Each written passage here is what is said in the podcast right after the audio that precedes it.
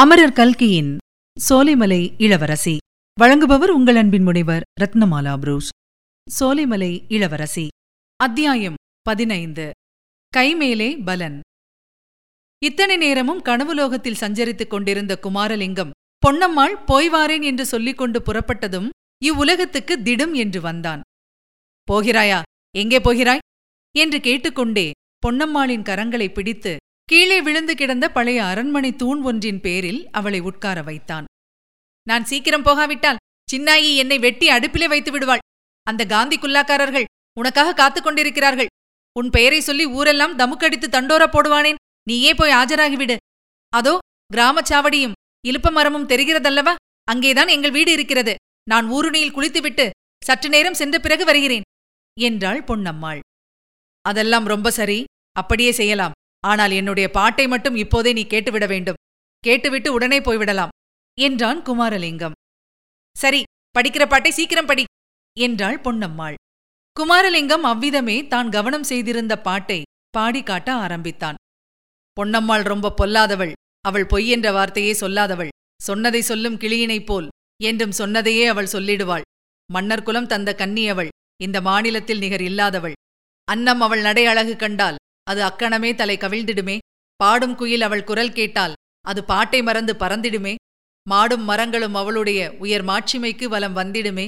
கூந்தல் முடிப்பிலே சொகு கடையாள் வெளிக்கோணத்திலே குறுநகையுடையாள் அவள் மாந்தளிர் மேனியை கண்டவர்கள் அந்த மாமரம் போலவே நின்றிடுவர். கற்பக மலர்களோ அவள் கரங்கள். அந்த கண்களில்தான் என்ன மந்திரமோ அற்புதமோ ஒரு சொப்பனமோ இங்கு ஆரறிவார் அவள் நீர்மையெல்லாம். பொன்னம்மாள் மிக பொல்லாதவள். அவள் பொய் சொல்ல கொஞ்சமும் அஞ்சாதவள். அன்னம் படைக்கவே வந்திடுவாள். எனில் அமுது படைத்து மகிழ்ந்திடுவாள். ஆனதால் என் அருந்தோழர்களே நீங்கள் அவளை மணந்திட வந்திடாதீர். இத்தனை நேரம் வரை மேற்படி பாடலை முரண்பட்ட உணர்ச்சிகளோடு கேட்டு வந்தாள் பொன்னம்மாள். பாட்டிலே இருப்பது பாராட்டா பரிகாசமா என்று அவளுக்கு நன்றாய் தெரியவில்லை. ஒரு சமயம் புகழ்வது போல் இருந்தது இன்னொரு சமயம் கேலி செய்வது போலவும் இருந்தது. ஆனால் கடைசி வரிகள் இரண்டையும் கேட்டதும் பாட்டு முழுவதும் பரிகாசந்தான் என்ற நிச்சயம் ஏற்பட்டு கோபம் பொங்கிக் கொண்டு வந்தது. சே போ போதும் உன் பாட்டு. நிறுத்திக்கொள். எவன் என்னை கண்ணாலம் செய்து கொள்ள வரப்போகிறான் என்று நான் காத்து கிடக்கிறேனாக்கும்? என்று சீறினாள் பொன்னம்மாள். பொன்னம்மா இன்னும் இரண்டே இரண்டு வரிதான் பாட்டில் பாக்கி இருக்கிறது. அதை சொல்லட்டுமா வேண்டாமா? அதற்குள் கோபித்துக் கொண்டு விட்டாயே? என்றான் குமாரலிங்கம். சரி அதையும் தான் சொல்லிவிடு என்று பதில் வந்தது. குமாரலிங்கம் முதல் இரண்டு வரிகளையும் சேர்த்து பாட்டை சொல்லி முடித்தான். ஆனதால் என் அரும் தோழர்களே நீங்கள் அவளை மணந்திட வந்திடாதீர். ஏனென்று கேளுங்கள் இயம்பிடுவேன் இங்கு யானே அவளை மணந்து கொண்டேன். கடைசி இரண்டு வரிகளைக் கேட்டதும் பொன்னம்மாள் தன்னை அறியாமல் கலீர் என்று நகைத்தாள். உடனே வெட்கப்பட்டு தலையை குனிந்து கொண்டாள். திரும்பவும் குமாரலிங்கத்தை ஏறிட்டு நோக்கி மாரணேந்தல் மகாராஜாவா இருந்தால் இந்த மாதிரியெல்லாம் கண்ணா பின்னா என்று பாடுவாரா? ஒரு நாளும் மாட்டார் என்றாள். பல தடங்கல்களுக்கும் தயக்கங்களுக்கும் பிறகு பொன்னம்மாள் குமாரலிங்கத்திடம் விடைபெற்றுக் கொண்டு பிரிந்து சென்றபோது மிக்க குதூகலத்துடனேயே சென்றாள். அந்த பாழடைந்த கோட்டையில் காலடி வைத்த உடனே அவளுக்கு ஏற்பட்ட சந்தேகங்களும் பயங்களும் அங்கிருந்து திரும்பிச் சென்றபோது அவளை விட்டு நீங்கியிருந்தன குமாரலிங்கத்தின் பாடலில் அவளுடைய ஞாபகத்தில் இருந்த சில வரிகளை வாய்க்குள்ளே முணுமுணுத்துக் கொண்டே போனாள். ஊருணியில் போய் சாவகாசமாக குளித்தாள். பின்னர் வீட்டை நோக்கி கிளம்பினாள். போகும்போது இத்தனை நேரம் குமாரலிங்கத்தேவர் தன் வீட்டுக்கு போயிருப்பார்? அவரை இப்படி உபசரிப்பார்கள் அப்படி வரவேற்பார்கள் என்றெல்லாம் எண்ணமிட்டுக் கொண்டு சென்றாள். அவரை குதிரைச் சாரட்டில் வைத்து ஊர்வலம் விட்டாலும் விடுவார்கள். ரோஜாப்பு மாலையும் செவ்வந்தி மலர் மாலையும் பச்சை ஏலக்காய் மாலையும் அவருக்கு போடுவார்கள். இன்று சாயங்காலம் இலுப்பை மரத்தடியில் மீட்டிங் நடந்தாலும் நடக்கும் என்று சிந்தனை செய்து கொண்டு உல்லாசமாக நடந்து சென்றாள். ஆனால் சிறிது தூரம் நடந்ததும் அவளுடைய உல்லாசம் குறைவதற்கு முகாந்தரம் ஏற்பட்டது. அவளுடைய தந்தை வேட்டை நாய் சகிதமாக சற்று தூரத்தில் போய்க் கொண்டிருப்பதைக் கண்டதும் அவளுக்கு சுரேல் என்றது. வீட்டில் விருந்தாளிகளை வைத்துவிட்டு இவர் எங்கே கிளம்பி போகிறார்? ஒருவேளை தண்ணி தேடிக் கொண்டுதானோ? சின்னாயி கோள் சொல்லி கொடுத்து விட்டாளோ? நடையின் வேகத்தை பார்த்தால் மிக்க கோபமாய் போகிறதாக தென்படுகிறதே? அப்பாவின் கண்ணில் படாமல் ஒரு மரத்தின் பின்னால் மறைந்து நின்றுவிட்டு அவர் போனதும் விரைவாக வீட்டை நோக்கி சென்றாள். அவர் வீடு வந்து சேருவதற்குள் தான் போய் சேர்ந்து நல்ல பெண்ணைப் போல் சமையல் வேலையில் ஈடுபட வேண்டும் என்று தீர்மானித்துக் கொண்டு நடந்தாள். ஊருணியிலிருந்து அவளுடைய வீடு இருந்த வீதிக்கு சென்று குறுக்குச் சந்தில் திரும்பியதும் படமெடுத்து ஆடும் பாம்பை திடீரென்று எதிரில் கண்டவளைப் போல் பயங்கரமும் திகைப்பும் அடைந்து நின்றாள். ஐயோ இது என்ன? இவ்வளவு போலீஸ் ஜவான்கள் எதற்காக வந்தார்கள்? அவர்களுக்கு மத்தியிலே இருப்பவர் யார்? குமாரலிங்கம் போலிருக்கிறதே. ஐயோ இது என்ன? அவர் இரண்டு கையையும் சேர்த்து கடவுளே விலங்கல்லவா போட்டிருக்கிறது? இதெல்லாம் உண்மைதானா? நாம் பார்க்கும் காட்சி நிஜமான காட்சிதானா? அல்லது ஒரு கொடூரமான துயரக்கனவு காண்கிறோமா? அந்த காந்தி குல்லாக்காரர்கள் எங்கே? ஆஹா அவர்கள் இப்போது வேறு உருவத்தில் சிவப்பு தலைப்பாகையுடன் தோன்றுகிறார்களே. ஆம் அதோ பின்னால் பேசி சிரித்துக் கொண்டு வருகிறவர்கள் அவர்கள்தான். சந்தேகமில்லை. திகைத்து ஸ்தம்பித்து முன்னால் போவதா பின்னால் போவதா என்று தெரியாமல் கண்ணால் காண்பதை நம்புவதா இல்லையா என்றும் நிச்சயிக்க முடியாமல் பொன்னம்மாள் அப்படியே நின்றாள். போலீஸ் ஜவான்களின் பேச்சில் சில வார்த்தைகள் காதிலே விழுந்தன. எவ்வளவு ஜோராய் மாப்பிள்ளை மாதிரி நேரே வந்து சேர்ந்தான். வந்ததுமில்லாமல் நான் தான் புரட்சி தொண்டன் குமாரலிங்கம். நீங்கள் எங்கே வந்தீர்கள் என்று கேட்டானே. என்ன தைரியம் பார்த்தீர்களா? என்றார் ஒரு போலீஸ்காரர். அந்த தைரியத்துக்குத்தான் கைமேல் உடனே பலன் கிடைத்து விட்டதே என்று சொன்னார் இன்னொரு போலீஸ்காரர். குமாரலிங்கத்தின் கையில் பூட்டியிருந்த விலங்கைத்தான் அவர் அப்படி கைமேல் பலன் என்று சிலேடையாக சொல்கிறார் என்று தெரிந்து கொண்டு மற்றவர்கள் குபீர் என்று சிரித்தார்கள்.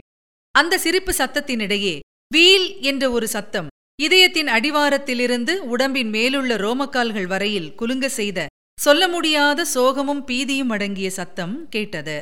போலீஸ் ஜவான்களின் பரிகாச பேச்சை கேட்டுக்கொண்டு தலை குனிந்த வண்ணம் நடந்து வந்த தொண்டன் குமாரலிங்கத்தின் காதிலும் மேற்படி சத்தம் விழுந்தது.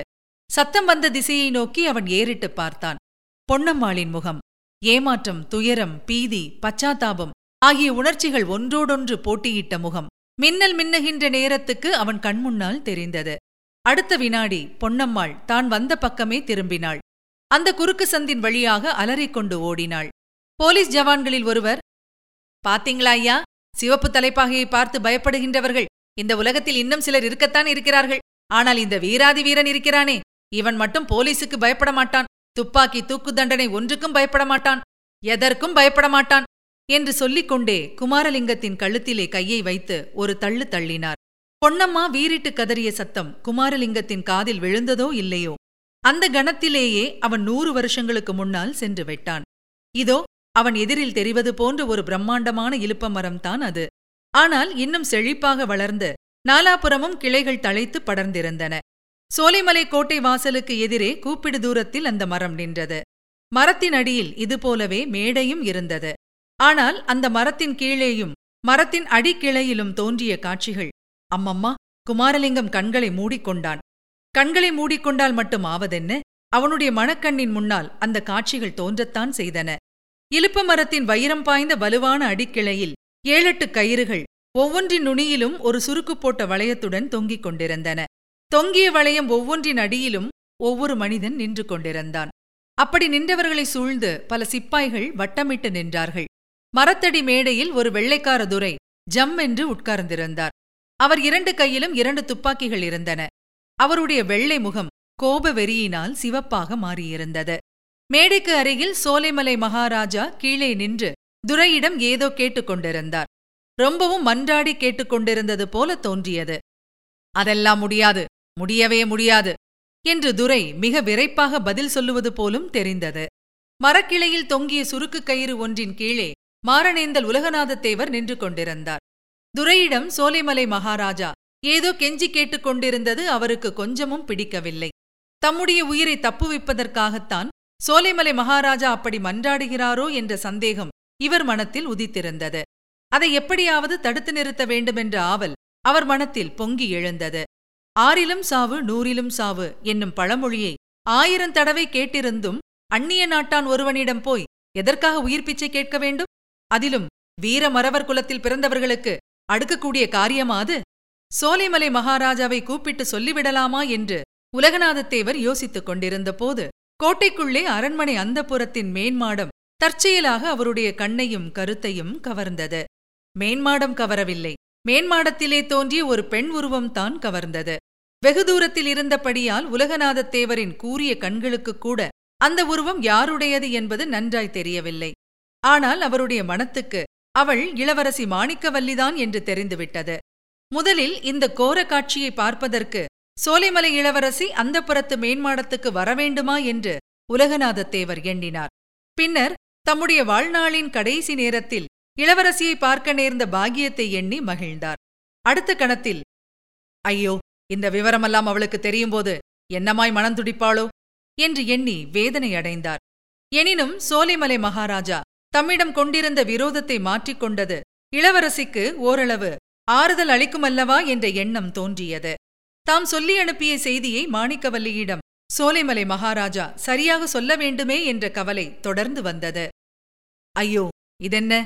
மாடி முகப்பின் மேல் நின்ற பெண் உருவம் வீல் என்று அலரும் சத்தத்துடனே கீழே விழுகிறதே. கடவுளே சோலைமலை இளவரசி அல்லவா அந்த புறத்தின் மேல் மாடியிலிருந்து கீழே விழுந்து விட்டாள்? ஐயோ அவள் உயிர் பிழைப்பாளா? சோலைமலை மகாராஜா துரையிடம் மன்றாடுவதை நிறுத்திவிட்டு ஓ என்று அலறிக்கொண்டு கோட்டை வாசலை நோக்கி ஓடினார். மாரணீந்தல் உலகநாதத் தேவரும் தம்முடைய நிலையை மறந்து கோட்டை வாசலை நோக்கி தாமும் பறந்து ஓடினார். டும் டும் டுடும் என்று துப்பாக்கி வேட்டுகள் தீர்ந்தன. போலீஸ் ஜவானால் கழுத்தை பிடித்து தள்ளப்பட்ட தேசத் தொண்டன் குமாரலிங்கம் தரையிலே விழுந்து மூர்ச்சையானான். நீங்கள் இதுவரை கேட்டது அமரர் கல்கியின் சோலைமலை இளவரசி. வழங்கியவர் உங்கள் அன்பின் முனைவர் ரத்னமாலா புரூஸ். மீண்டும் அடுத்த அத்தியாயத்தில் சந்திக்கலாம். இணைந்திருங்கள் மகிழ்ந்திருங்கள். இது உங்கள் தமிழோசை எஃப்எம். இது எட்டு திக்கும் எதிரொலிக்கட்டும்.